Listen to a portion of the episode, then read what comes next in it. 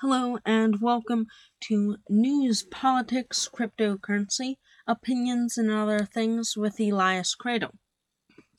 Our first piece of news and probably most relevant is that President Trump has agreed to meet with North Korea's supreme leader, Kim Jong un, in May to discuss nuclear weapons and denuclearization. Chung Eui-yong, a South Korean official told reporters that Kim was quite eager to meet with Trump to discuss denuclearization. Kim Jong un has also accepted the joint military exercises between the U.S. and South Korea. However, the US and North Korea have had very poor relationships in the past, along with Trump calling Kim Jong un Little Rocket Man. These talks may not be as progressive as the US hopes. It must also be noted that Kim Jong un is an unstable supreme leader of an unstable communist country and that Trump is a former reality TV show actor. Noting this, it is quite possible that the negotiations might make extensive progress, but in an atrocious way. Kim Jong un has shown diplomatic skills. However, I don't think that the US should hope for permanent denuclearization unless we have a more stable diplomat. The White House also contacted President Moon Jae of South Korea and plans to contact head of state for China, Xi Jinping. And now for the news about cryptocurrency.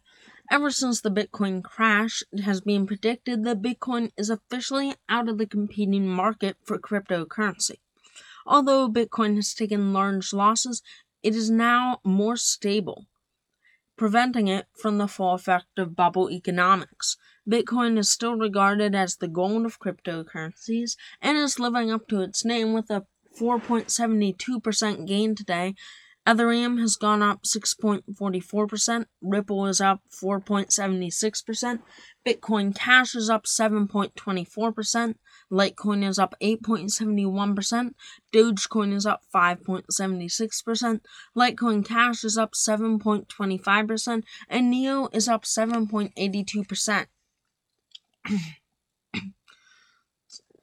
Florida's Governor Richard Scott recently signed the first gun control law in Florida since the Marjory Stoneman Douglas High School shooting yesterday.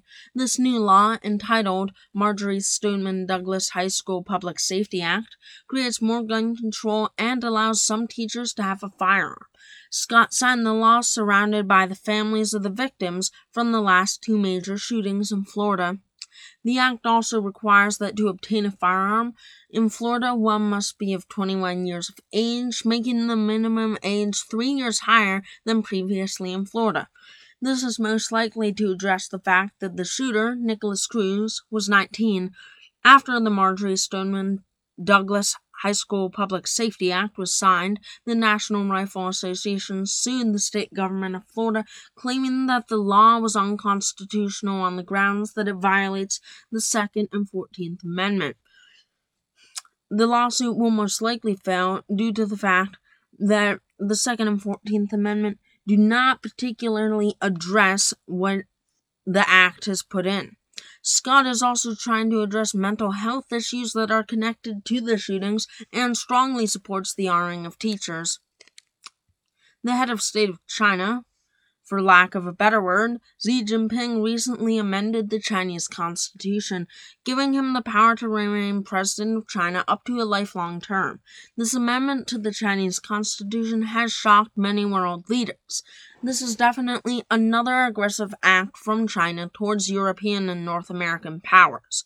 Recently, because of its economic empire, which will overtake America's in 2030, China has been bullying other countries into harsh trading deals and seizing the South China Sea.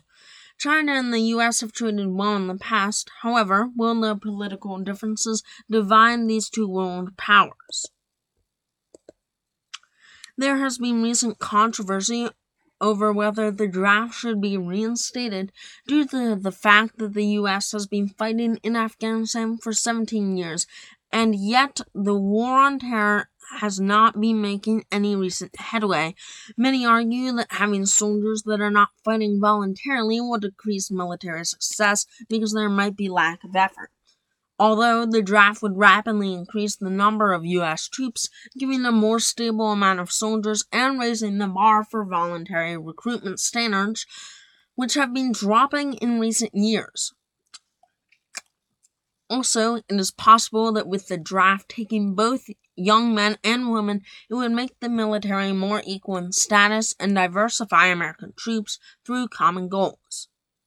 Here's today's news about stocks for major corporations. Target has gone up 1.06%, Amazon has gone up 1.74%. Sears Holdings Corporation, most famous for owning Sears and Kmart, is doing quite well with a rise of 5.35%. CVS Pharmacy is up 1.33%, Apple is up 1.72%, Alphabet, the parent company of Google, is up 2.79%. Facebook is up 1.58%, Berkshire Hathaway is up 3.87%, Kraft Foods is up 0.36%, Lindt and Sprüngli is up 1.32%, Ethan Allen is up 1.47%, the New York Times is up 2.79%, and Bank of America is up 1.63%. Today's piece of media for the week is The Frogs, an ancient play by Aristophanes.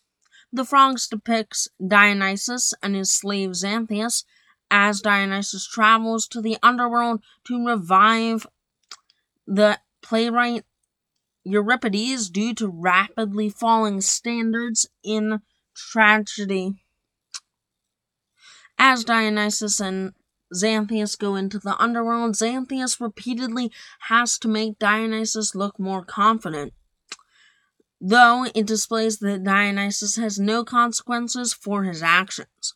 When they're down there, Dionysus and Xanthias encounter a bunch of frogs with a four page monologue and some very strange songs.